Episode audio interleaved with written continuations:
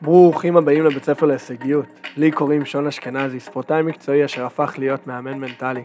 וכל שבוע אנחנו מביאים לכם אורחים נותני השראה לעזור לכם להגיע לרמת ההישגיות הכי גבוהה בחייכם. תודה רבה שהצטרפתם אלינו היום, והשיעור שלנו מתחיל. ברוכים הבאים לפרק מספר 35 כבר עם גרשון טנבאום. אה, ברוכים הבאים גרשון, מה שלומך? תודה, אה, תודה שון, שלומי טוב, באמת אה, מקווה שהשיחה בינינו תקלח ואתרום את חלקי לשיח. המון, אני, אני מאמין, אה, אין ספק לדעתי.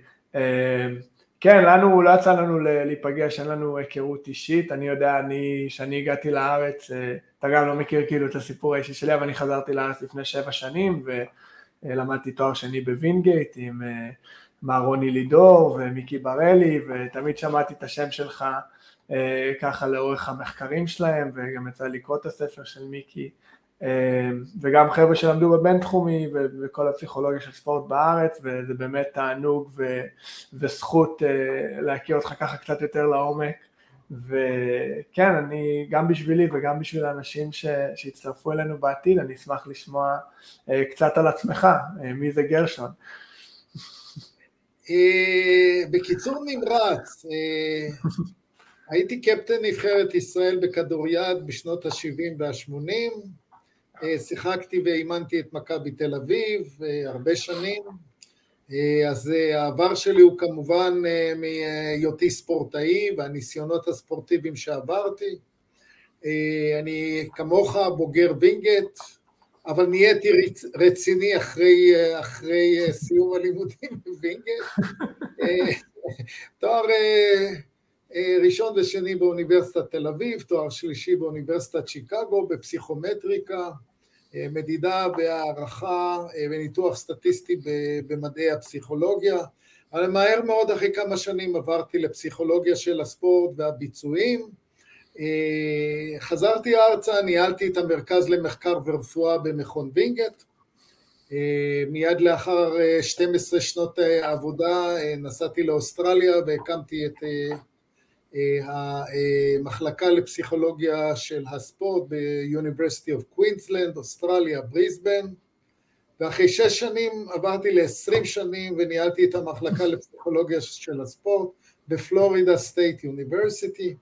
אה, דבר אחד שאני גאה בו מאוד זה שהייתי הפסיכולוג של הקבוצה שלקחה את אליפות ארצות הברית בכדורגל, בפוטבול אמריקאי. מגניב, מדהים. אה, אז אה, המון המון ניסיון עם 100, 100 ספורטאים, 100 שחקנים, שמהם חלק שחקני התקפה, חלק שחקני הגנה ו transition, ושבעה מאמנים ואיזה עשרים אנשי צוות רפואה. אה, מדהים, ואני לא חושב שאנשים בארץ מבינים כמה זה גדול, כאילו פוטבול בארצות הברית, כן. זה באמת עולם אחר שאני לא יודע אם יש לנו משהו שאפשר להשוות אותו בארץ, כמה זה גדול פוטבול, אני הייתי צוחק שזה כמו דת בארצות הברית, זה כמו... נכון, אז אני, זה ממש ממלכה, רק הפוטבול היא ממלכה, שלא לדבר על כל האתלטיק דיפארטמנט, שהיא דבר יותר גדול מהספורט כולו בישראל. כן, וכשאתה עובד באוניברסיטה אה, שנחשבת כ-level 1 בארצות הברית, אה, שיש לה גם אה, אתלטיקה מהטובות בארצות הברית, ואתה רואה אתלטים עם מדליות אולימפיות, ונבחרת הכדורגל של הנשים שהיא אלופת ארצות הברית, ואתה מדבר עם כל האנשים האלה, ואתה... בעצם חולם שלא רק המתקנים יהיו כאלה, גם רמת הרצינות של הספורט mm. תהיה כזאת, אז אה, כן, אני מאוד מאוד אה, שמח, אבל אני מצד שני גם אה, חזרתי ארצה אחרי כמעט 30 שנה בחו"ל, והופתעתי לראות ספורט הישגי בהחלט ברמה מכובדת, בכמה mm. ענפי ספורט אנחנו בהחלט התפתחנו, זה לא אותה ישראל של לפני 30 ו-40 שנה, מאז. בואו של תומאס למפרק לישראל, אני לא יודע אם אנשים עדיין זוכרים, הוא mm-hmm. באמת שינה את כל אה, הגישה לספורט ההישגי בישראל, ומאז התחילו להגיע מדליות, אליפויות אירופה, עולם, וישראל אה, התקדמה, אנחנו עוד רחוקים. מה, מהמאוויים שלנו, אבל בהחלט. בהחלט... הפוטנציאל. ראינו, והפוטנציאל, וגם הגישה לספורט השתנתה עם השנים, ו... ואני מקווה שרק טוב יצא מכל הדברים בישראל. לגמרי. ובעיקר, אפילו בכדורסל, שבה אתה כשראיתי את, ה, את נבחרת הקדט, לא הקדטים, הנבחרת עד גיל 20, לוקחת פעמיים ברציפות את אליפות נכון. אירופה, נכון. עם דומיננטיות כזאת אה, ברורה, ועם אה, יכולת, עם יכולת קבוצתית נהדרת, באמת, אה, אמרתי שגם בישראל אפשר לעשות ספורט נפלא.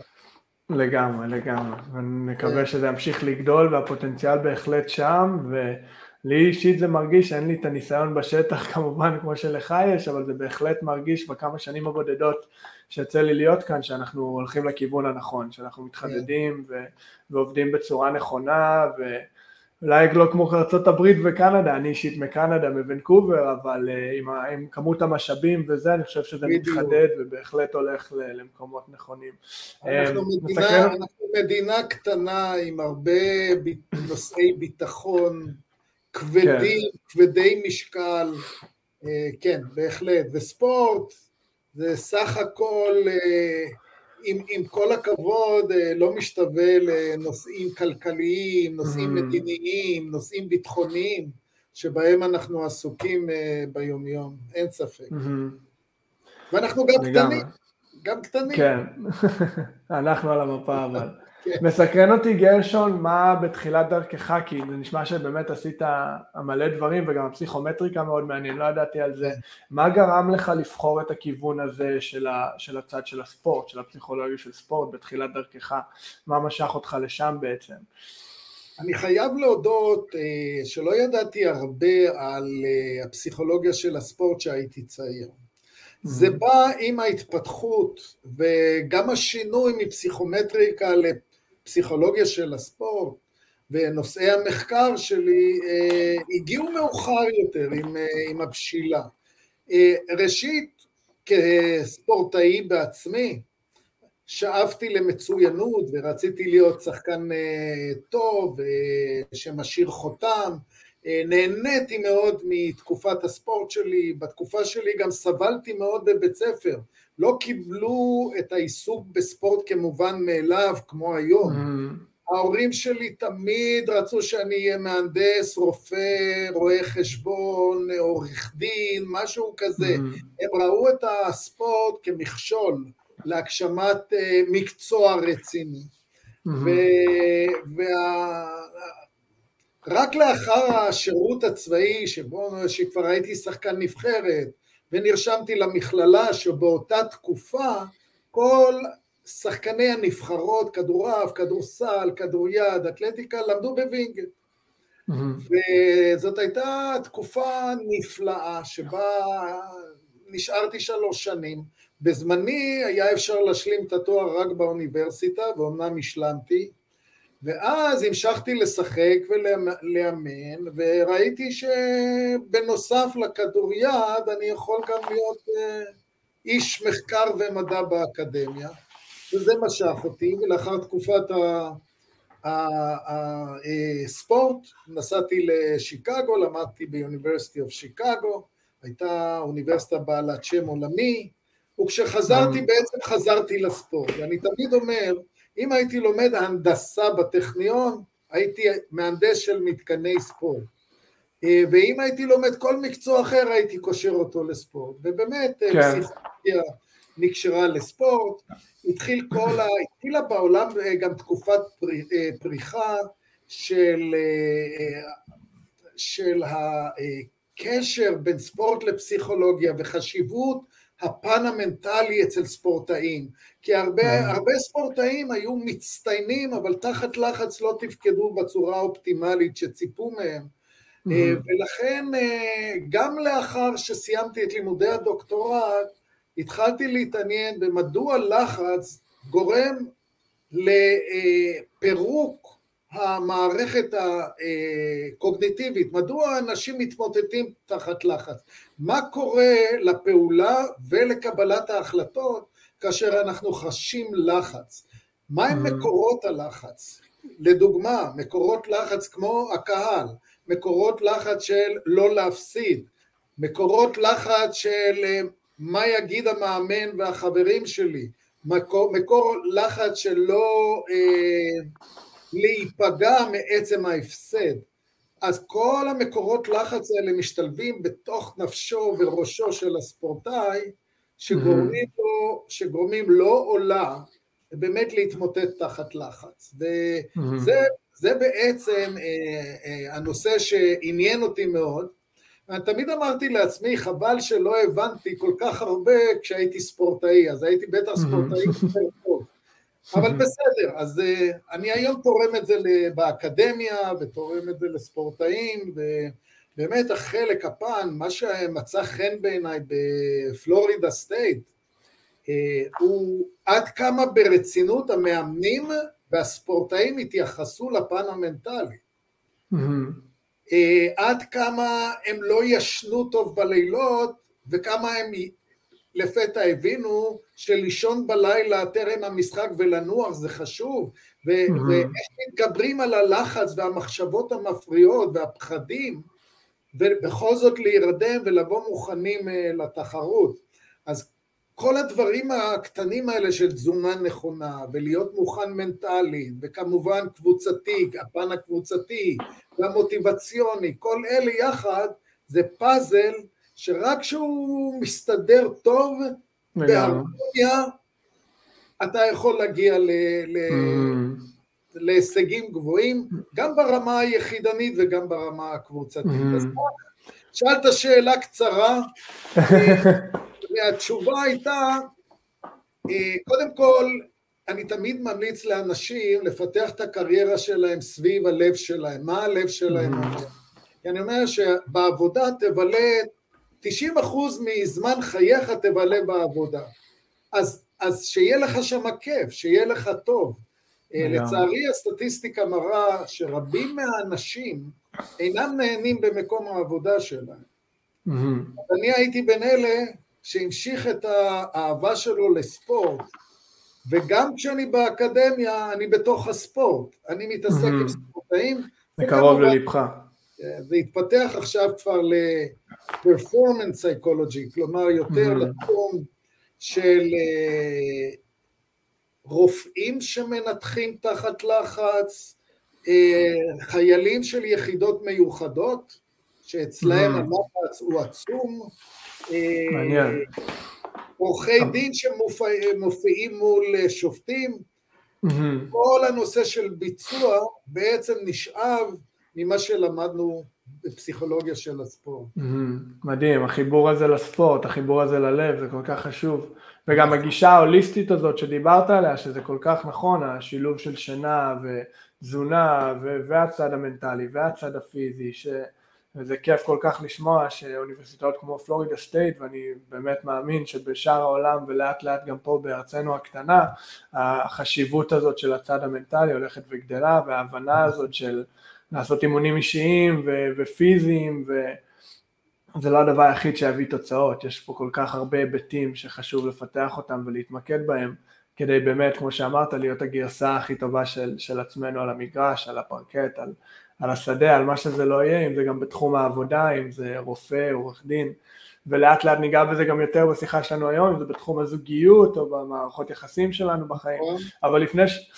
לפני שניכנס לכל התוכן הזה, שזה באמת מרתק, אני אשמח לשמוע ממך אה, אם יש קצת חוויות, אם יש זיכרונות כאלה מיוחדים מהקריירה שלך, מאותך ספורטאי, אם יש דברים ככה שהם בולטים יותר מהשאר, שאתה זוכר מהקריירה שלך לפני שעברת לצד היותר אקדמי?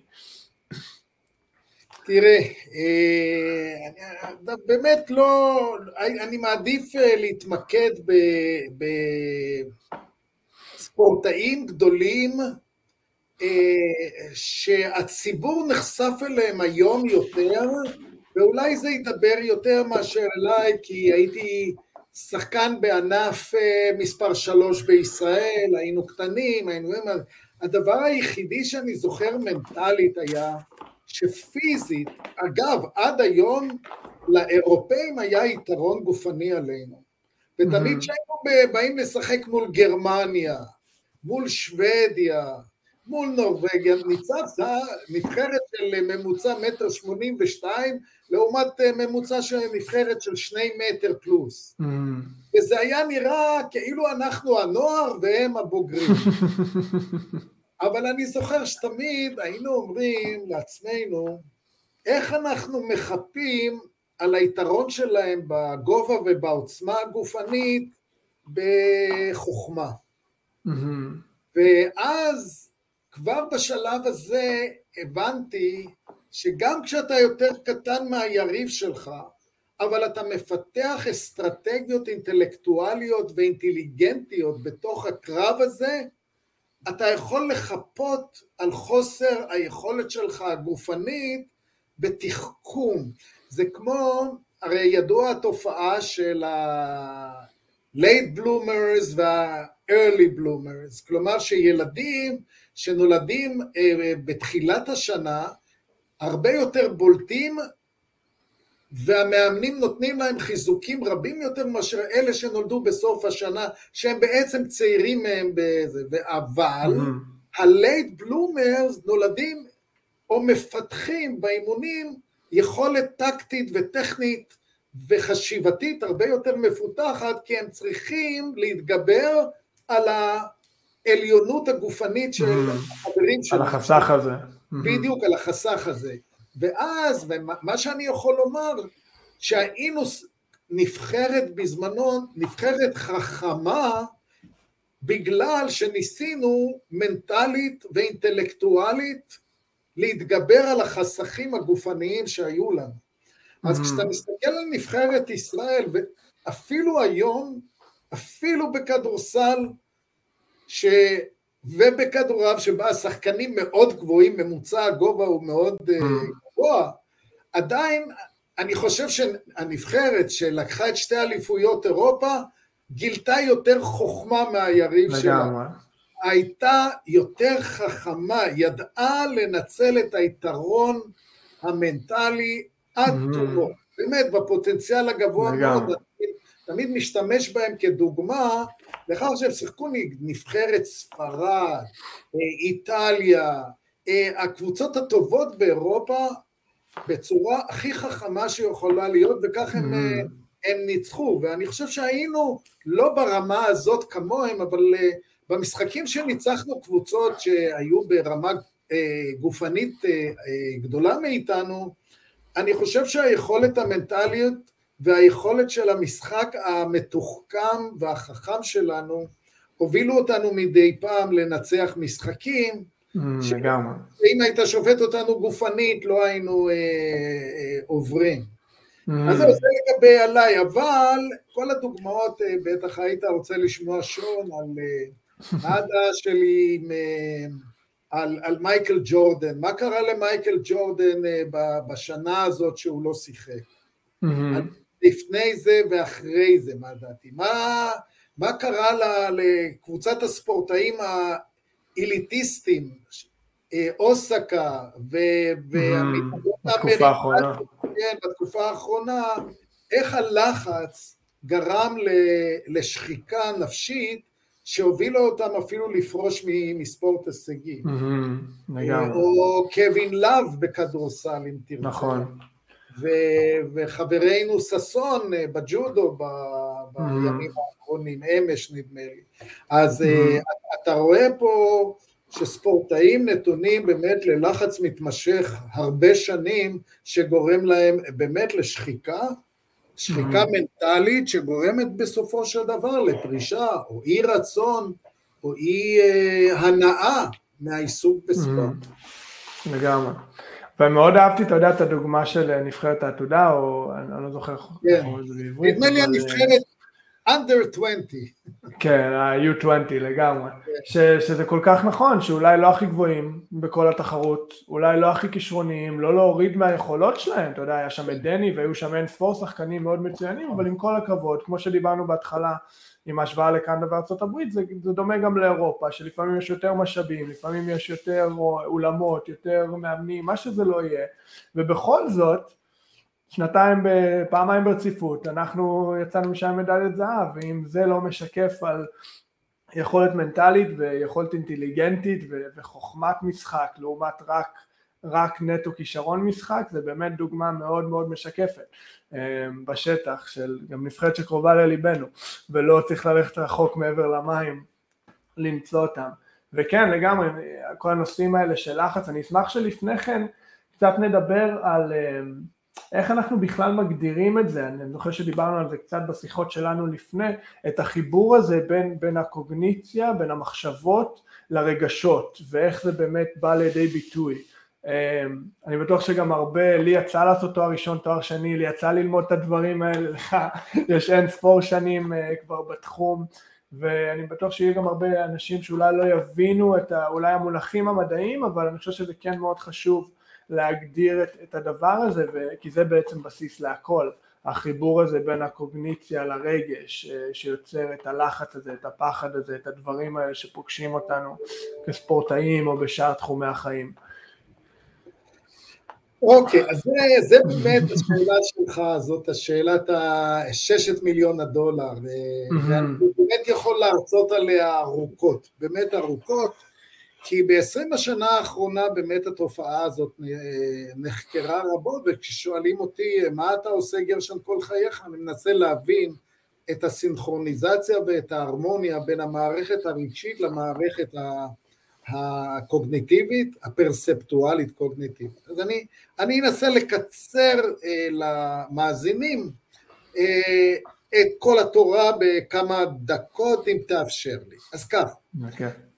אה, כל אחד יודע בכל ענף ספורט שהביצוע הוא בסופו של דבר מוטורי, אבל מה שעומד מאחורי המוטוריקה, המוטוריקה היא התוצאה, המערכת המוטורית מתפקדת בהתאם למה שהמוח אה, מעביר לה, ויש מספר מנגנונים שאחראים על כל הביצוע המוטורי לפני שהוא קורה.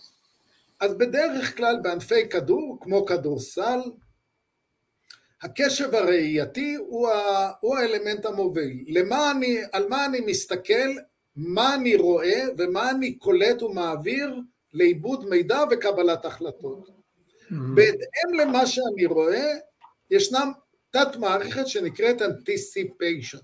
אני על בסיס מה שאני רואה, אני צופה, אני מסוגל לצפות מה עומד לקרות. ובהתאם לזה אני מקבל החלטה האם למסור, האם לכדרר, להטעות לכדרר ולהיכנס, אני, יש מספר החלטות. אה, וכמובן כל המערכות האלה אה, נשלטות על ידי המוח, על ידי אה, מה שנקרא המעבד המרכזי, שמכיל בעצם את כל הידע על כדורסל שיש במקרה הזה לשחקן הכדורסל. זאת אומרת, תוך כדי ניסיון נצבר ידע שנאגר בזיכרון לטווח רחוק.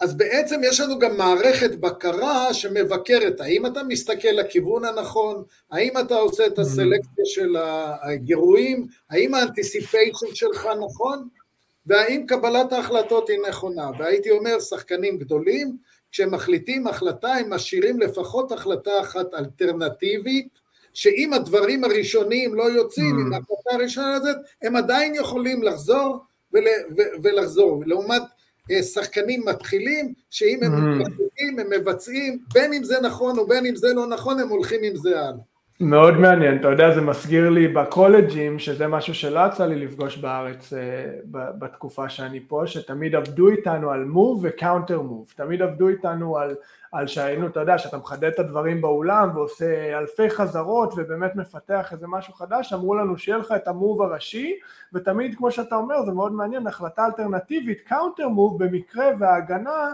תגיב ככה או ככה, זה יפה, זה מעניין. אני, אני חושב שהיתרון של היחידות המיוחדות שלנו בצה"ל היא שיש מספר אלטרנטיבות לכל מצב, mm-hmm. כי אם קורים דברים ואין אלטרנטיבות, אתה סופג אבדות קשות. בגדול, בגדול, בגדול, הגישה האמריקאית, עבדתי קצת עם אנשי הצפרדע האמריקאים, שיש להם mm-hmm. תוכנית ואין להם אלטרנטיבות, וה...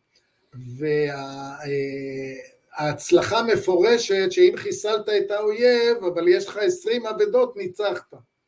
אצלנו אבדה אחת וניצחת, זה לא ניצחון, נכון? Mm-hmm. אז, וה, והסיבה היא שאנחנו מנסים למנוע אבדות כשהקומפוננט אצל האמריקאים הוא פחות, לא, אני לא אומר שהוא לא חשוב, אבל פחות חשוב מאצלנו. כן. אז הגמישות המחשבתית, נחזור חזרה למשחק ולא למלחמה, בנוסף לכך ששחקן מומחה צריך שיהיה לו יכולת ראייה נכונה, אה, יכולת לווסת את הגירויים החשובים ביותר, להעביר אותם אה, לעיבוד מידע ולקבל החלטות, כאשר אנחנו מתרגשים, כאשר יש עלינו לחץ, המערכת הזאת לא עובדת חלק. לדוגמה, אתה לא רואה את כל השחקנים שלך, אתה לא רואה את, השחקנ... את שחקני ההגנה, אתה לא קורא את המחשבות שלהם כי אתה, הקשב שלך לא בגירויים, הקשב שלך הוא למקורות הלחץ. וואו, אני פוחד, מה יקרה, תנשום, תעשה משהו. אני לא מסוגל לעשות anticipation נכון, אם אני לא מסוגל לעשות anticipation נכון, קבלת ההחלטות תיפגע, וההוצאה של הפעולה, הפעולה לפועל, ההחלטה לפועל לא תבוצע כראוי. ולכן הנה ההרמוניה בין תפיסת הלחץ והרגש, למשל אם אתה כועס מאוד על מישהו, אתה מבצע פעולה כאשר אתה לא מתבסס על גירויי הסביבה, אתה, אתה, mm-hmm. האנטיסיפיישן שלך יורד והיכולת הקוגניטיבית שלך ככלל נפגעת. Mm-hmm. אז כמובן שכדי לבצע את הפעולה נכון, אתה צריך להיות מה שאתם קוראים בשפת האימון, בזון שלך. Mm-hmm. מה, זה, מה זה הזון? הזון זה האזור הנפשי שבו הסיכוי לבצע את הפעולה מקסימלי. אם אתה לא בזון, אתה עושה שגיאות, אתה מתחיל לפתח מומנטום שלילי. אם אתה בזון, הכל עובד אוטומטית, הכל עובד חלק, הכל עובד זה, אתה מרגיש תענוג גדול, אתה אפילו הזמן עובר לך בלי להרגיש. נכון. אתה במצב, איך שנקרא במדע, אתה במצב אוטוטלי, אתה לא מרגיש את הזמן עובר והכל עובר לך חלק. לחץ, ואז אתה עושה את הכל אוטומטי. מה עושה לחץ? לחץ מעביר את המוד הטוב שלך, העדיף שלך, של הכל אוטומטי, ואתה בפלואו, בזון, פתאום אתה מתחיל לחשוב מחשבות כמו מתחיל. תמסור לכאן, החזיק mm-hmm. את הכדור, או המתעמלת, מתחילה לחזור, היא הולכת על הקורה, והיא אומרת, הצד הבא שימי לב שהיא לא תתנדנדי, שימי לב שבגלגול לא ת... Mm. מה שהיא עושה אוטומטית היא מתחילה לחשוב. שכביכול המערך הרגשי גורם לנו פתאום לקבל נכון. החלטות שלפני כן היו אוטומטיות בצורה יותר מורכבת. אתה פועל לא במוד הנכון ומתחיל לחשוב במה שנקרא step by step processing במקום אוטומטיק. אז אתה מתחיל, הסיכוי שלך, או, או מה קורה לטניסאי? כשהוא הולך לסרב, הוא אומר לעצמו, אם הוא מתרגש, אל תכניס לרשת, אל תכניס לרשת. נכון.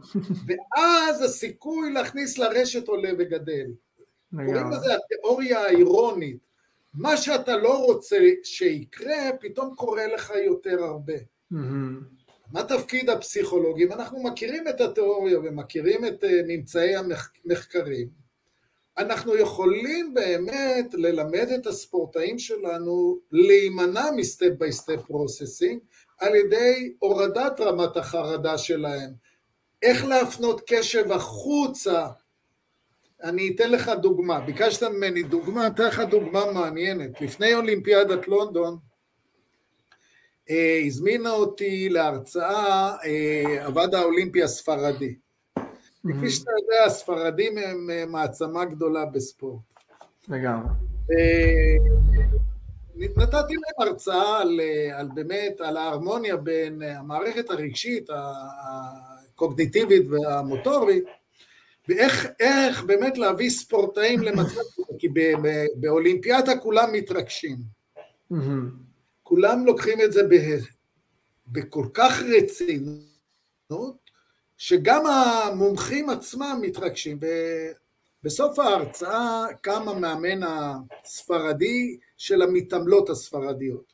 הוא אומר לי, תראה, אני מאמן את אלופת ספרד, אחת הטובות, מהעשר הטובות בעולם, היא עוברת את המוקדמות בצורה חלקה, מגיעה לטופ 8, שמונה בגמר, והיא מתמוטטת תחת לחץ.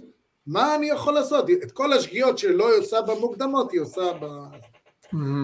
אמרתי לו אה, ככה, ראשית, בהיבט האתי אני לא יכול לענות לך את התשובה המוחלטת משום שלא עבדתי מעולם ולא דיברתי מעולם עם המתעמלת שלך. כן. אבל אני יכול להגיד לך מה, מה הספרות אומרת, מה קורה לספורטאי עילית כאשר הם מתמוטטים. ואז הסברתי לו שכנראה שבגמר היא רואה את האמריקאית על ידה, היא רואה את הרוסיה על ידה, היא רואה את הרומניה על ידה, את הטובות ביותר בעולם, ואז היא נכנסת ללחץ, כי היא יודעת שהסיכוי שלה לנצח אותם הוא קטן, ואז כשהיא עולה על הקורה, היא מתחילה לעבור ל step by step processing, כי היא בלחץ עצום.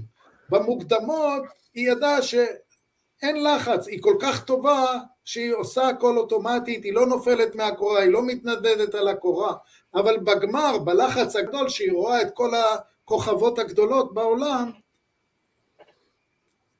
וואלה, לא חשבתי על זה, יכול להיות באמת שתחת לחץ גדול, המערכת הרגשית שלה מונעת, משפיעה לרעה על המערכת הקוגניטיבית שלה, הפרצפטואלית קוגניטיבית, היא עוברת ל step by step processing, יוצאת מה mode שלה והסיכוי ליפול הולך וגדל.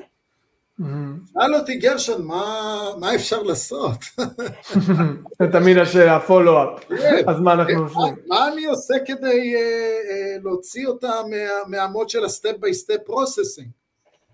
אמרתי לו, תראה, מאחר ואני לא עובד איתה, ומאחר ואני לא מכיר אותה, אז אני לא יכול לתת עצות ספציפיות, כי אני לא רואה, אני יכול להגיד לך מה הספרות אומרת. הספרות אומרת ש...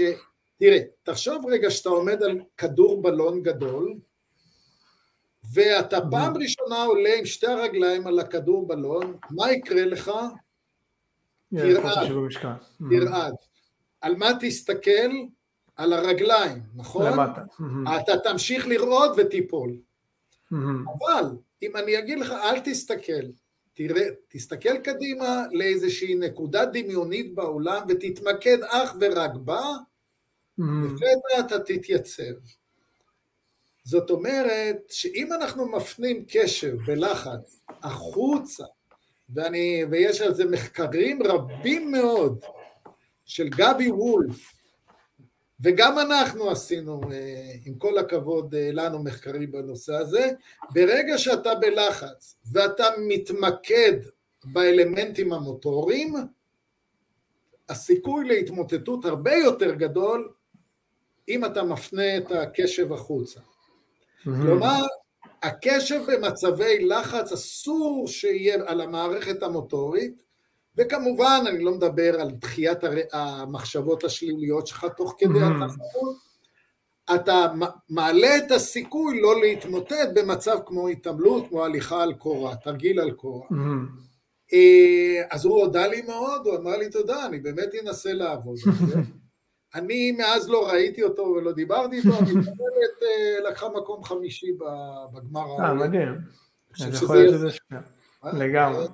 בהחלט... יודע, אה, אז לא, מה שאני רוצה לומר הוא שבאמת החוכמה היא לא רק לציין, אוקיי, חייבת להיות הרמוניה בין המערכת הרגשית, הקוגניטיבית והמוטורית, זה ברור, אבל מה אנחנו עושים כדי, כדי אה, באמת אה, לעלות ולעזור לספורטאים להימנע מ-choking under pressure, התמוטטות תחת לחץ, ומנגנון הקשב הוא הנקודה המרכזית שעליה אנחנו מתמקדים, וכמובן מנסים להביא את הספורטאים לביצוע אוטומטית שהמחשבות שנובעות מהלחץ, המחשבות המפריעות האלה, לא יתקיימו. לדחוק mm-hmm. אותם בצורה כזאת, של אם אתה חושב על דברים אחרים, אם אתה מתמקד על דברים אחרים, אתה לא מתמקד במקורות ה...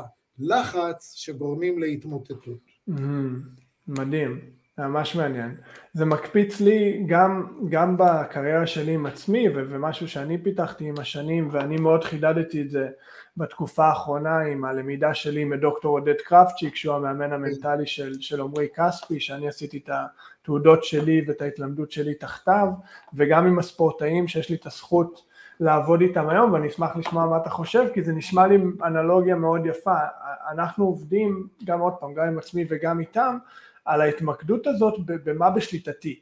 שבסוף היום אם אני במצבי לחץ, אם אני במצבים על המגרש, אם זה בכדורסל כדוגמה ספציפית, מתעסק בשופטים או במאמן ובדקות שלי או בקבוצה השנייה או בקבוצה שלי או בקהל או אם זה ענף ספורט שהוא בחוץ, במזג אוויר או כל דבר שזה לא יהיה שהוא לא בשליטתי, הביצועים שלי ירדו כי אין לי עכשיו מנגנון השפעה דיירקט uh, אה, להשפיע על המצב, אני, אני יכול אולי לעזור לקדם את הסיטואציה אבל אין לי השפעה מוחלטת כמו שיש לי אך ורק מול עצמי. וכשאני עכשיו נכנס ושם את הפוקוס שלי על מקור פנימי אז פתאום הלחץ יורד אז אני מאוד אוהב להגיד למשל ואני עושה את זה גם עם עצמי אני חושב שהמון מהדברים שאני עובד עם הספורטאים אני, אני חווה עם עצמי בקריירה שלי זה להתמקד בלמשל לעשות את מיטב יכולותיי. יש הרצאה מאוד יפה של ג'ון וודן שאני, שאני עובד איתה, מי שהצופים לא מכיר את ג'ון וודן, ג'ון וודן היה המאמן הכי מצליח בתולדות ה-NCAA ב-UCLA, עם שחקנים כגון קרים אבדול ג'אבר וביל וולטון, והיו שנים רצופות שהם לא הפסידו משחק, לקחו אליפות, לא הפסידו משחק, לקחו אליפות, ומה שמצחיק שהוא צוחק על זה גם בהרצאה, גם על זה היה לאנשים טענות, כי לא היה להם גם על זה מה להגיד. והוא מגדיר הצלחה בצורה מאוד יפה שזה לעשות את מיטב יכולתיי בכל רגע נתון ומעניין אותי מה אתה חושב על האנלוגיה הזאת של, של כאילו כלנו כספורטאים שפתאום אנחנו מתעסקים בזה לעשות את מה שביכולתיי לעשות את משהו במוקד שליטה פנימי ולא תלוי בסביבה ואז ההשפעה של זה בשטח זה בעצם שהלחץ או הפחדים או, או כל המחשבות השליליות האלה כמו שאמרת גם יהיה מאוד יפה הדוגמה הזאת של כאילו שאנחנו לפעמים חווים עם עצמנו אל תחטיא, אל תעשה פאול, אל תפגע ברשת, אני מאוד אוהב את האנלוגיה, אני משתמש בזה המון עם המתאמנים שלי של אל תחשוב על פילים ורודים, הדוגמה המפורסמת כן. של, של כן. הפסיכולוגיה, אמ, ואז אנחנו בעצם יוצרים את הטעויות האלה בשטח, אז האנלוגיה הזאת, זה מאוד מעניין. כן, התיאוריה האירונית. אה, אה, כן. אה, העלית הרבה נושאים תוך כדי השאלה, עד שהגעת לשאלה.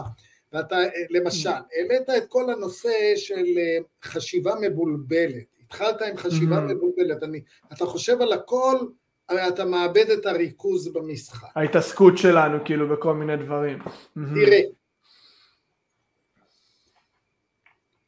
יש אה, פעולות מכוונות ופעולות לא מכוונות. למה אני מתכוון? אם אתה מאבד את הריכוז שחשוב לך במשחק, וחושב על דברים אחרים כתוצאה מלחץ, יש לזה השלכות שליליות.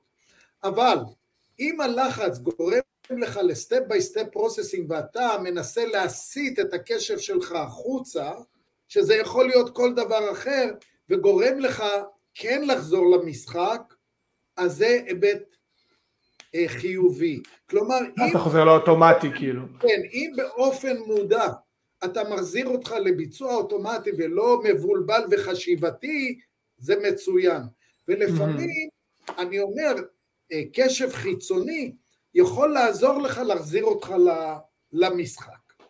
אבל אם אני חושב על מיליון דברים ומתרוצצות בי מחשבות, וכמובן זה אלמנט שחייבים ללמד את הספורטאי לחזור חזרה לריכוז וליכולת mm-hmm. מנטלית שתאפשר לו לבצע טוב. אבל מה שדיברת זה הרבה על אה, אלמנטים מאוד מאוד מנטליים, מאוד חשובים לספורטאים, על כמו סלף אפיקסי, מחוללות עצמית, mm. בעברית אה, פשוטה מסוגלות עצמית, להאמין ביכולת שלך, כלומר ברגע שבתחרות חשובה אתה מאבד את האמונה ביכולת שלך, כל, ה, כל התיאוריה של בנדורה, mm-hmm.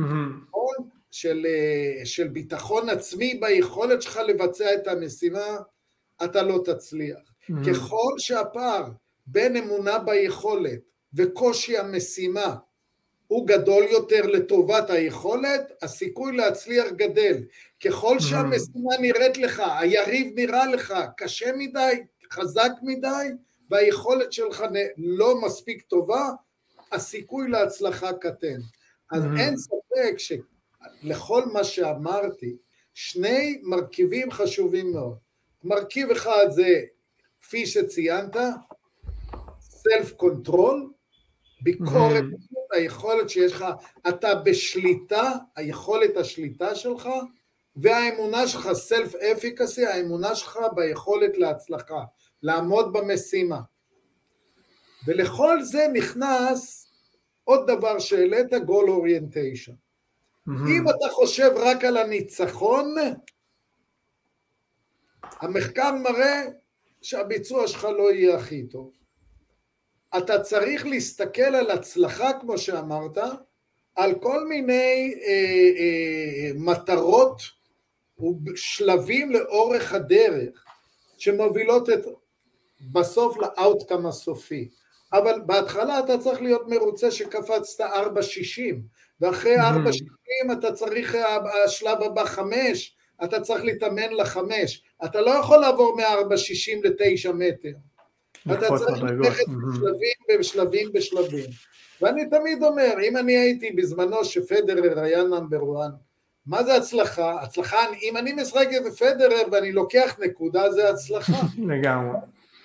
אז, אז כל דבר הוא מורכב, רב-ממדי ויחסי. הוא חוזר, מורכב, רב-ממדי ויחסי. אז אם הפסדתי לשחקן ברמה שלי, יש לי מקום להיות מאוכזב. אבל אם הפסדתי, אבל שיחקתי מצוין נגד שחקן הרבה יותר טוב ממני, הרווחתי. כי צברתי ניסיון, ביטחון לפעמים הבאות עולה, היכולת להתמודד עם לחץ עולה. ו... תראה, כששואלים אותי איך אתה מגדיר אה, שחקן מצוין, או מצוינות בכלל, אין סוף הגדרות. כלומר, השחקן המצטיין הוא זה ששחקנים רבים, נניח כדורסל, יאמרו שהוא שחקן מצוין. כלומר, רבים mm-hmm. יגידו שהוא מצוין, זה הכל. עכשיו אפשר לשפוט מצוינות על פי הישגים, כמה ניצח, כמה הפסיד, כמה מסע, סטטיסטיקה. כן. אבל אני, אני מגדיר יותר, שחקן או מצטיין הוא השחקן שההרמוניה בין שלושת המערכות היא, היא אידיאלית. כלומר, שהוא יכול גם לצפות לאירועים נכון, הוא עושה את בחירת הגירויים נכונה, הוא מקבל mm-hmm. את ההחלטות הנכונות ביותר, הוא מוציא אותן לפועל הטוב ביותר. שים לב mm-hmm. כמה הגדרות. לגמרי. וספורטאי מצטיין. וכמה זה... זה גם לא מופיע בסטטיסטיקה, כמה אנחנו, באמת זה דורש מאיתנו לעשות את העבודה הזאת בכלל בשביל להיות מודעים לדבר הזה, ומה, כמו שאתה אומר נורא יפה, מגדיר הצלחה לא פחות, אבל כמה ספורטאים צעירים באמת מסתכלים על הדברים האלה, במקום רק על נקודות ריבאונדים אסיסטים. להגדיר האם הם מוצלחים או מצטיינים. אה, אה, מי כמוך יודע שהיו הרבה ספורטאים שבסטטיסטיקה לא ראית שהם מצטיינים, אבל מאחורי הקבוצה הם היו הדומיננטים ביותר, הם היו המנהיגים שהכניסו את כל המוטיבציה הזאת לתוך הקבוצה, את כל הלכידות הקבוצתית, את כל הלכידות המשימתית, כי אם מדברים על קבוצה, לא דיברנו שלפעמים קבוצה של מומחים היא לא בהכרח הקבוצה הטובה ביותר, נכון? Mm-hmm. אתה יכול לקחת... כמו אנלוגיה לקבוצה עם מלא כישרון, לא בהכרח נכון. תנצח. נכון, mm-hmm. הכימיה הקבוצתית, היכולת אה, לחלק אה, מודלים מנטליים משותפים, mm-hmm. התגובה לא פחות, כלומר, לכידות משימתית מול לכידות חברתית. יש קבוצות שמלוכדות חברתית, אבל משימתית הן לא מלוכדות, אין ביניהן קורדינציה, ולהפך. אז באמת כדי לייצר קבוצה טובה, אתה צריך קודם כל כישרונות, אבל אתה. צריך גם לכידות משימתית ולכידות חברתית, כדי שהקבוצה תוכל לממש את הפוטנציאל שלה. לגמרי.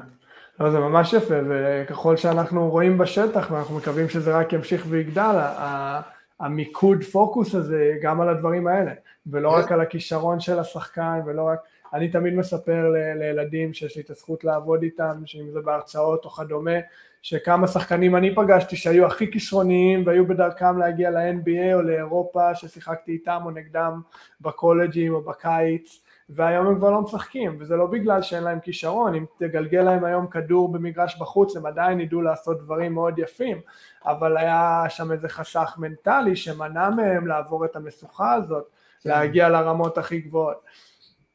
זה ממש נכון. יפה. כן. אמ, אם אנחנו מסתכלים גרשון על ההרמוניה הזאת, יצא לנו לדבר על זה לפני, איך אנחנו חוזרים להרמוניה הזאת גם לא כספורטאים, אני חושב שחלק יחסית קטן מהאוכלוסייה חווה את זה על המגרש, וחלק הרבה יותר גדול אולי חווה את הדיסוננס הזה בין המערכת הקוגנטיבית למערך הרגשי בעבודה, בזוגיות, אה, בבית, עם הילדים, איך אנחנו יכולים ככה לתרגל את הדבר הזה בפן שהוא לא על המגרש. תראה, זו שאלה לא פשוטה. יום אחד הגיעו אליי אה, אה, לפלורידה צוות מנתחים קנדי, והם ביקשו לדבר איתי על הנושא של ויסות רגשות בעת ניתוח. הם טוענים, יש ניתוחים פשוטים, רגילים, רוטינים שהם עושים, אין שום בעיה, עובר בקלות, 99.9 אחוז הצלחה. אבל יש להם כמות לא מבוטלת של ניתוחים מאוד מסובכים, שנמשכים שעות רבות, והם מרגישים שבבית ספר לרפואה אף אחד לא לימד אותם מה עושים כשהניתוח לא הולך כראוי, אתה mm-hmm. כבר שמונה שעות בניתוח, ויש סכנה לחולה, והם טוענים שכולם מרגישים שהם רוצים לברוח מחדר הניתוח. Mm-hmm. הם לא רוצים לקחת חלק באי ההצלחה הזה. והם ביקשו באמת לארגן להם סדנה של לעמוד בתנאי לחץ. מה עושים בתנאי לחץ?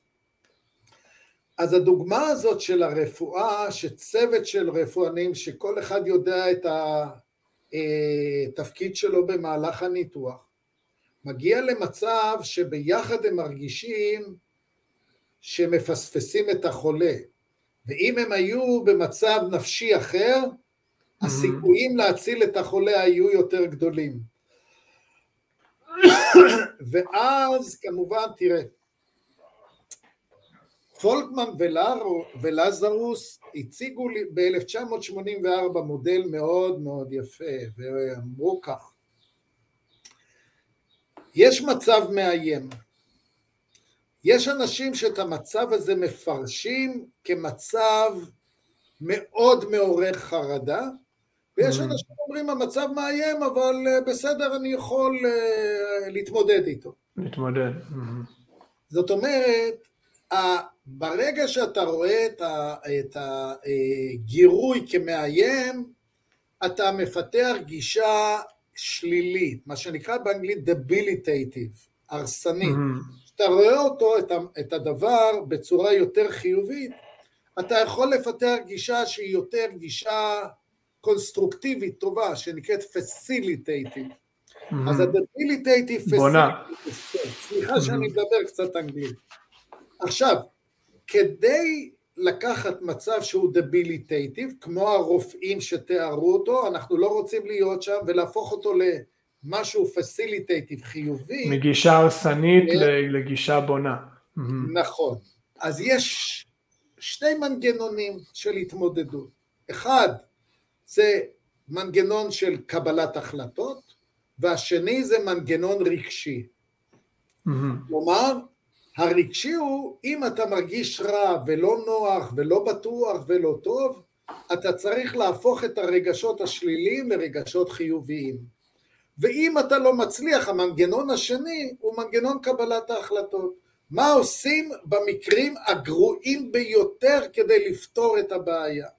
Mm-hmm. אז כמובן ששתי סגנונות ההתמודדות, סגנון פתרון הבעיות וסגנון השיפור אה, אה, או שינוי אופי הרגשות, הם השניים האלה שיאפשרו לך להמשיך לנתח טוב יותר.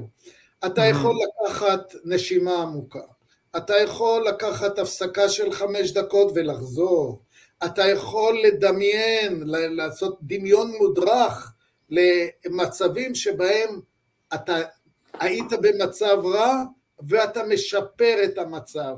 כלומר, יש בידינו toolbox, אה, אה, קופסה. עם כלים שאנחנו, מנטליים שאנחנו יכולים להשתמש בהם ולעשות למשל סימולציות. אנחנו יודעים שטייסים לדוגמה, אסטרונאוטים, שעות רבות מבלים בסימולטורים. Mm-hmm. ואנחנו יכולים לעשות סימולציות למצבים כאלה, ואז... ככה זה... לדעת מה לשלוף מארגז כלים, מה עובד בכל סיטואציה. נכון, אז אני חושב, באמת, במילה מאוד פשוטה להגיד, שבתהליך האימון של ספורטאים, חייבים להיות גם אלמנטים פסיכולוגיים בתוך, ה, בתוך. הלמידה. כי בדרך כלל אם אתה אה, מביט על אימונים, והסתכלתי המון על אימונים גם על אימונים של מקצוענים ב-NCAA, בקולג'ים וכן הלאה, האימון המנטלי כמעט לא קיים כחלק מהאימון. נכון. אז אם אותם רופאים היו, הם אמרו לי, אם, אם היינו מתאמנים עם הטכניקות. המנטליות, לא היינו מגיעים לשחיקה נפשית תוך כדי הניתוח. Mm-hmm.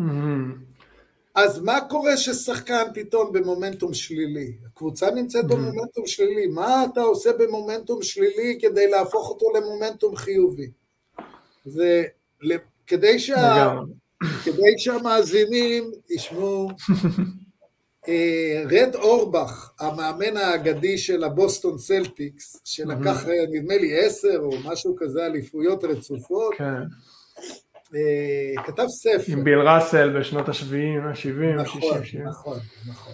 הוא כתב ספר על אה, מצבים של שינוי מומנטום. הוא טוען, הוא הגיע מספר פעמים, מספר פעמים למשחק הגמר. משחקים, משחקים, משחקים, מגיעים לאוברטיים. אין ניצחון. האוברטיים הוא מנסה לשנות, לעשות, אבל שום דבר לא הולך. לא הולך, הוא הולך להפסיד את האליפות. ואז הוא עושה דבר, אולי לא אתי, אבל הוא מחליט שהוא שובר את המשחק. הוא, הוא מתפרץ לשופט, הוא עושה צעקות, יש צעקות, השופט מוציא אותו החוצה. Mm-hmm. הקבוצה, הקבוצה נשארת בלי המאמן האגדי שלה. הוא טוען שב-90 אחוז מהמקרים שבהם הוא עשה את הפרובוקציה mm-hmm. ההתנהגותית הזאת, משהו יוצא דופן פתאום. בוסטון סלטיקס ניצחה במשחק. מה, מה קרה פסיכולוגית? השחקנים ראו שמוציאים להם את המאמן. הם משחקים הרבה בשביל המאמן, יצא, אנחנו נראה, הם חזרו למשחק וניצחו את המשחק. מדהים. אז הנה זו דוגמה אולי לא אתית, אבל... קאנטו אינטואיטיבית אפילו. כן, הדוגמה השנייה היא הדוגמה של אה, ג'ון מקנרו. אם זוכרים את ג'ון מקנרו, תמיד ששיחק נגד בורג, זה תמיד היה, זה, בתקופתם זה תמיד היה ג'וק, כמו ג'וקוביץ אה, נדל, הם כל הגמרים היו אה, בין שניהם, אה, כאשר לא הלך למקנדרו הוא עשה פרובוקציה, שבר רקטה, נכון. צעק כזה, וכולם שנאו אותו. 60 אחוז מהמקרים שהוא עשה את זה, הוא שינה את המומנטום. אז זאת אומרת, אני לא ממליץ, חברים, לעשות פרובוקציות בספורט כדי לשנות מומנטום, אבל צריך לעשות משהו דרסטי ואתי כדי לשנות מומנטום. איזה אז, שינוי כלשהו יוצא דופן. בדיוק, לעשות שינוי יוצא דופן כדי להשפיע על המוטיבציה ויכולת ההתמודדות mm-hmm. של הספורטאי במצבים הכי קריטיים. Mm-hmm. אז אני לא אומר לצעוק ולזרוק ולעשות אגרסיביות, אני לא, אף פעם גם לא הייתי שחקן אגרסיבי, אבל אפשר לחשוב על פעולות שהן אה, פעולות מצילות חיים אומרים הפרמדיקים. אז אני אומר, פעולות מסוימות שהקבוצה תעשה, שהמאמן יעשה, בשינויים דרסטיים לשנות אה, מומנטום שלילי. אה, אז זה קצת לצאת מתוך הקופסה, לצאת מתוך הקופסה ובאמת לחשוב על דברים שימנעו התמוטטות תחת לחץ, ואם זה קורה, מה, מה לעשות כדי לצאת מהמומנטום השלילי. פתאום לשנות, פתאום לשנות כיוון. גם על מה ש, שאמרת מקודם, על הקטע עם, ה, עם המנתחים, ואיך כאילו זה שונה, כי אנחנו יכולים לדבר יום ולילה בכיתה, או ב... איך אומרים, חדר הרצאות, או באולם, על הכלים המנטליים, אבל עד שאנחנו לא משתמשים בהם בשטח, זה מאוד יוצא דופן. בדיוק ראיתי פוסט מאוד מעניין, אמ, שרשמו על אה, בובי נייט, מאמן אה, טקסס A&M או טקסס טק אה, לא, לא, אינדיאנה, אינדיאנה, בובי נייט אינדיאנה. אז לא בובי נייט, אז זה באינדיאנה המשוגע שהיה זורק כיסאות וזה גם דוגמה. זה בובי נייט, זה בובי נייט. בובי נייט, אז באינדיאנה היה? זכור לי, אוקיי, כן, נכון, מעולה, אז גם, אז גם דוגמה למה שאמרנו, שהיה יוצא משהו יוצא דופן, כן, ברמה הכי קיצונית. זה מעניין, אנחנו צריכים גם להסתכל על התנהגויות בזוויות שונות. בובי נייט אה, היה ידוע, חוץ מהכיסאות, פרשות, פרשת הכיסאות, היה כן. ידוע כמאוד אה, אה, קשוח, התנהג בקשיחות רבה כלפי שחקניו. כן. וטענו פעמים רבות שההצלחה שלו ושל הקבוצה לא שווה את האביוז mm. המנטלי שהוא עושה לשחקנים. מעניין. אבל אז יצאו השחקנים שלו, ו, ו, ויצאו להגנתו. הם טענו mm. שהם מאוד אוהבים אותו, וחוץ mm. מההתנהגויות האלה במשחק, הוא ממש האבא שלהם. כן. זאת אומרת, לא פירשנו נכון את תפיסת השחקנים, למרות שהיא כן. נראית מאוד אכזרית ולא טובה, הם הרגישו כן. שמחוץ למשחק וזה, הם, הוא כמו האבא שלהם. אז... אה, לגמרי. שמע, זה עושה לי צמרמורת לחשוב על זה, כי מהצד זה נראה מאוד, זה סתם היה לי שיחה עם אמא שלי, ולי היה מאמן בקולג'ים, הוא לא היה בובי נייט, אבל הוא היה אה, פסיכופת לא קטן, כאילו עם קללות. באימונים, וצרחות, ומצבי לחץ מאוד כבדים, אמ, ואני זוכר סתם, זה מצחיק אותי, אמא שלי אומרת כאילו כן ההוא שצרח וקילל אתכם וזה, ואני עדיין בקשר מאוד טוב איתו, הוא אפילו הולך אה, להתארח פה בפודקאסט בשבועות הקרובים, וזה מצחיק כי כאילו מהצד זה נראה כאילו הוא עושה נזק, אבל אני עד היום, אני אסיר תודה, אני יכול רק לספר את הסיפור האישי שלי, אני אסיר תודה לאותו מאמן כי הוא הציב אותי בגיל יחסית מאוד צעיר במצבי לחץ שהרשו לי להוציא מעצמי את הפוטנציאל שאני אף פעם לא הייתי נוגע בו אם לא היה לי את אותן סיטואציות באימונים. וזה, וזה כמובן לא פשוט וזה כמובן נראה מאוד קיצוני מהצד, אבל שזה כמו שדיברנו מקודם עם האנדרטון של הסלף אפקסי. בגלל שיש לנו את האמונה בעצמנו ביכולת אנחנו יכולים להתמודד בצורה מסוימת. נכון. אותו דבר איתו, בגלל שאני יודע שמתחת לדברים זה בא מאכפתיות ואהבה ורצון כאילו שאני הגעתי להבנה עם עצמי שהוא עושה את זה בשביל לקדם אותי, בגלל שאכפת לו ממני, פתאום זה היה האנדרטון של סלף אפקסי באותה סיטואציה, כאילו זה לא נגע בי כמו שזה היה אולי נוגע בשחקנים אחרים או כמו אולי מישהו מבחוץ היה רואה את זה, כי אני, אני ידעתי באיזשהו מקום עמוק שבסוף היום זה מקדם אותי, זה אולי לא מרגיש ככה באותו רגע, אבל שאני עוד כמה חודשים מוטץ עצמי במשחק גמר מול אלפי אנשים בקהל והם צורכים עליי ומקללים אותי וזה לא מזיז לי ואני יכול להביא את עצמי לידי ביטוי על המגרש זה בגלל אותה סיטואציה שהיה לנו באימונים או אותה סיטואציה שהיה לנו במחנה אימונים אז זה, זה מאוד מעניין, כן. כמו בצה"ל, קשה באימונים, קל בקרב.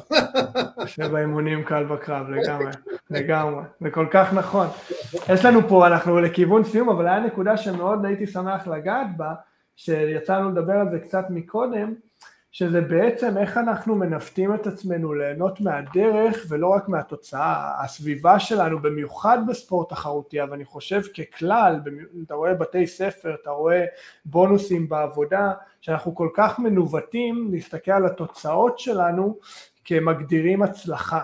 אבל אם אנחנו, אני יודע מניסיון אישי, אם אנחנו מתעסקים רק בהצלחה חיצונית, זה מאוד קל לנו ליפול לאורך הדרך. איך אנחנו מצליחים לנווט את זה?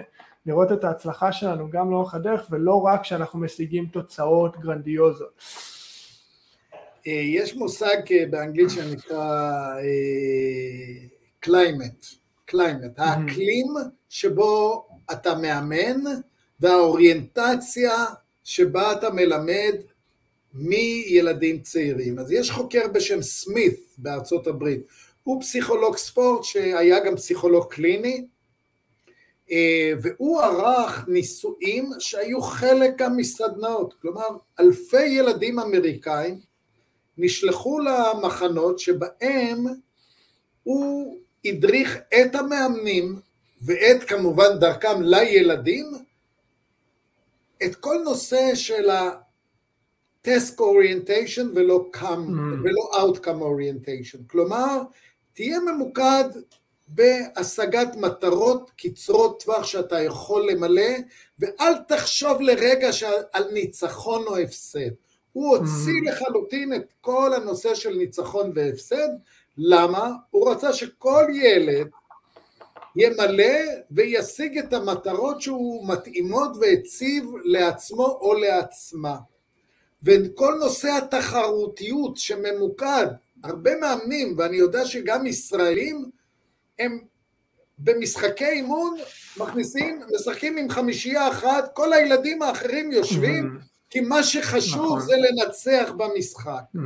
ואז כשמפסידים כולם עצובים, אלה שעל הספסל כן. פורשים. ולא רוצים להמשיך, ויש יצירה של אם אני לא ניצחתי זה לא טוב, אני עצוב וזה לא fun, זה לא fun, mm-hmm. לא fun.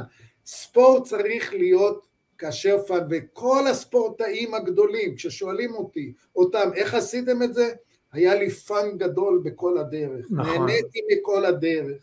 אז אני אומר, כבר מגיל צעיר צריך לחנך את המאמנים בכל ענפי הספורט, אל תחנכו אותם שטוב לי רק כשאני מנצח, שהניצחון mm. חשוב מכולם, לא, הוא לא חשוב, הניצחון יבוא, הדברים הטובים יבואו אם תעבדו קשה, תהנו ממה שאתם עושים, שתלכו הביתה מאושרים ושמחים אחרי האימון, ואם אתם מפסידים, לא קרה כלום, ההפסד יותר חשוב לקידום מאשר הניצחון.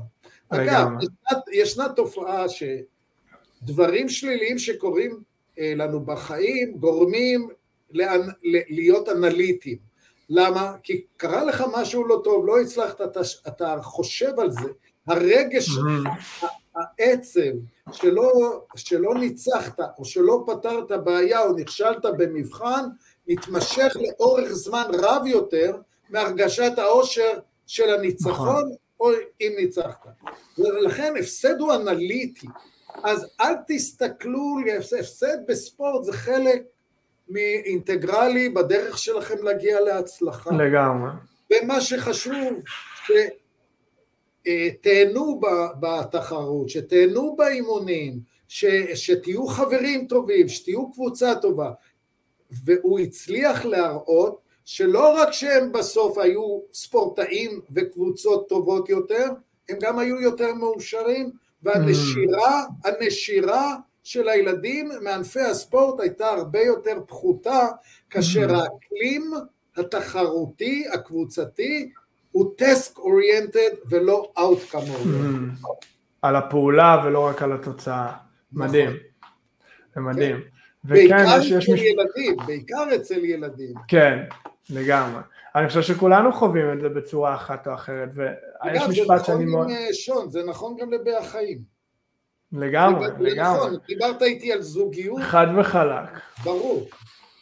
זה, יש משפט שאני מאוד אוהב, ש, שהוא לגמרי משקף את זה, שהוא נשמע counter אינטואיטיבי, אבל הוא בדיוק מחדד את מה שאנחנו מדברים עליו כאן, שזה אם אתה רוצה תוצאות, אם את רוצה תוצאות, תשחררו מהתוצאות. תתמקדו בתהליך. זה נשמע מוזר, כי המוח שלנו רוצה כאילו לעשות את כל מה שאפשר להגיע לאיזו תוצאה מאוד ספציפית, אבל אז אנחנו, כל דבר שלא ישקף לנו את התוצאה הספציפית הזאת, אנחנו ניפול לאורך הדרך.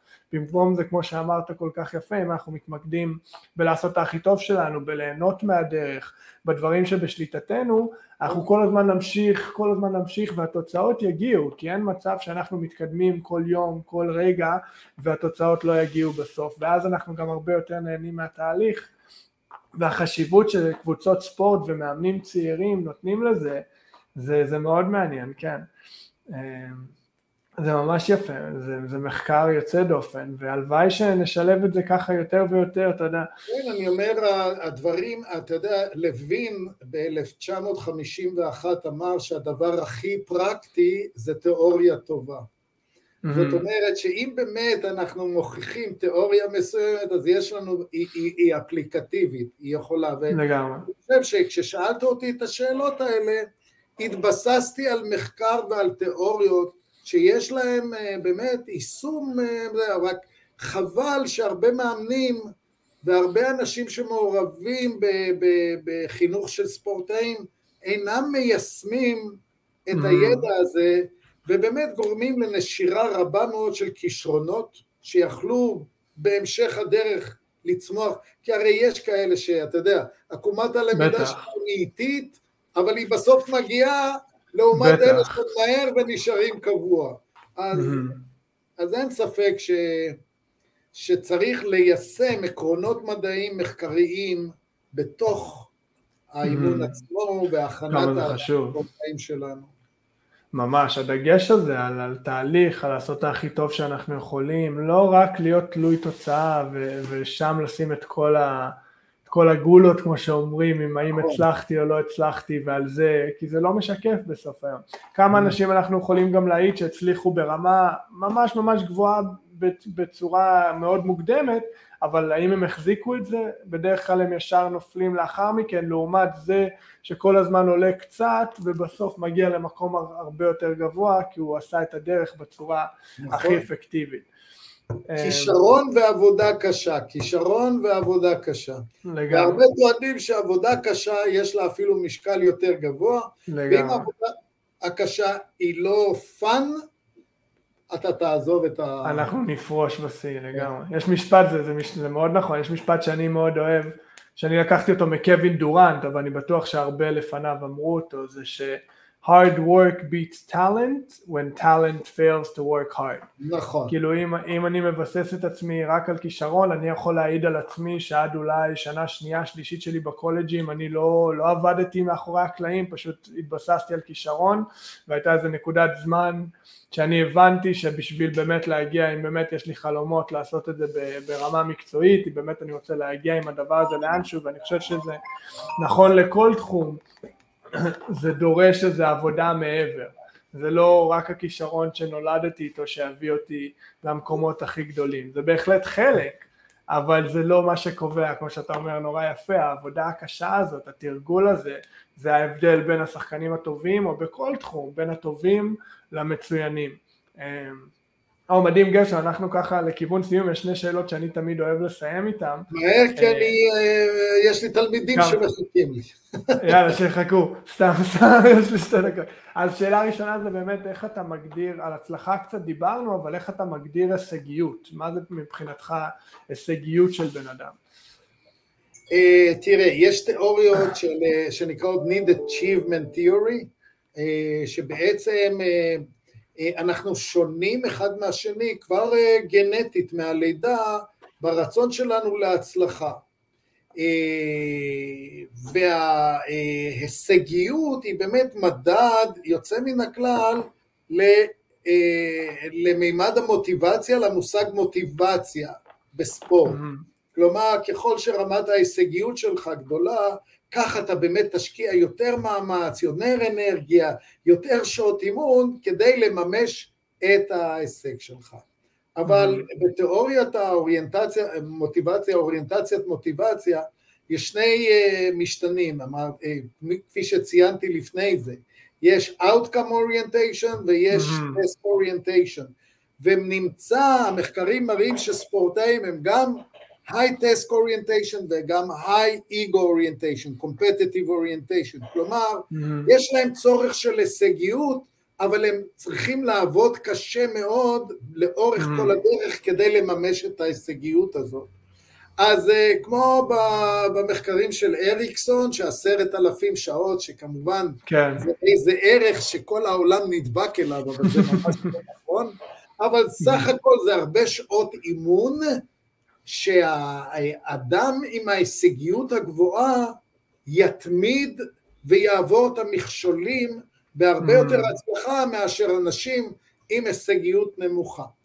אז אה, מצד שני יש להיזהר עם כל המושג הזה של הישגיות, כי זה כפי שאתה יודע יכול להוציא את האדם מדעתו, יכול אה, להוריד אותו mm. יותר שאולה, יכול לגרום להרבה נזקים מנטליים, נפשיים ו... ו- ונפילות בחיים גדולות אה, יותר מדי, כלומר אם, אם, אם, אם אתה לא ממלא את כל הפוטנציאל הגלום בך ולא תמיד אה, אה, החלומות mm-hmm. מתקדמים, יש תמיד דרך לצאת מזה, להיות אזרח נאמן, אדם טוב. עדיין להמשיך. כלומר, אין ספק שהישגיות, מי שמנסה להוריד הישגיות מספורטאים, הוא מוציא את החלק. החשוב ביותר בפן המנטלי שלו. אבל ההישגיות הזאת צריכה להיות מנווטת נכון, צריכה להיות מנווטת בצורה טובה, ויש הרבה ספורטאים לדוגמה, שהם ספורטאים לדוגמה שהם גם ספורטאים מעולים, אבל גם אה, אנשים ואזרחים טובים. זאת אומרת, ההישגיות לא חייבת להיות, כמו שאנחנו רואים, בהרבה מקרים, כולל ישראל, אה, מלווה באגרסיביות, במלל אה, מעליב, בשיח מעליב ובאזרחות שלילית. כאילו יש התנהלות מסוימת. לא דיברנו בכלל על אוהדים. לא, יהיה לנו עוד שיחות גרשון, אל תדאג. אני בטוח, נראה לי הבאה תהיה גם באנגלית. כן. מדהים. אה, ושאלה אחרונה, ככה איך שאתה תרצה, לכמה זמן שתרצה להקדיש לזה, זה מאוד, אני תמיד אוהב לשאול, אם היית יכול לתפוס את גרשון ככה בתחילת דרכו, אם ולאחר שהוא סיים להיות ספורטאי, או בתחילת הדרך בפסיכולוגיה של הספורט, והיית יכול ככה לתפוס אותו הצידה ואולי לתת לו איזה עצה שניים לאורך הדרך אה, שהיו חוסכים לו אולי המון אנרגיה מבוזבזת או מה שזה לא יהיה, מה, מה היית אומר לו?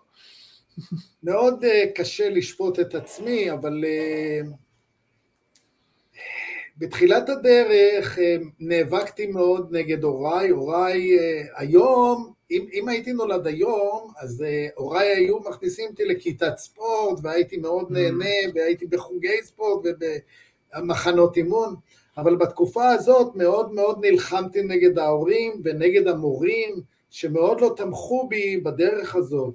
אז, אה, אז אה, רוב ה... אני צריך לומר, רוב ה... אה, תשומת הלב הייתה צריכה ללכת ללימודים. Mm. ומאוד ציפיתי גם מהוריי וגם ממוריי שיתמכו בי ויוותרו לי קצת בלימודים כדי שאני אוכל להקדיש את כל הזמן לספורט. כי הייתי, אני, אני בוגר גימנסיה הרצליה, שם הייתי בקבוצת הכדוריד, קבוצת הכדורסל, קבוצת הכדורעף, קבוצת האתלטיקה, כל ספורט שהיה בנבחרת. אתה יודע, הילדים האלה שרוצים להיות בכל הספורט. ואגב, גיורא שפיגל למד איתי באותה כיתה בגימנסיה, אמרו לי, בוא לכדורגל, שם תעשה כסף, בוא לכדורגל, אבל משכו אותי החבר'ה הטובים של הכדוריד.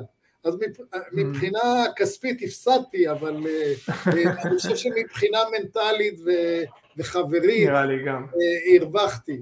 אז, אז אני רוצה לומר כך, אם גרשון היה, אני תמיד אמרתי שאם היה לי את השכל בסוף הקריירה, שהיה לי בתחילת הקריירה, הייתי שחקן הרבה יותר אינטליגנטי.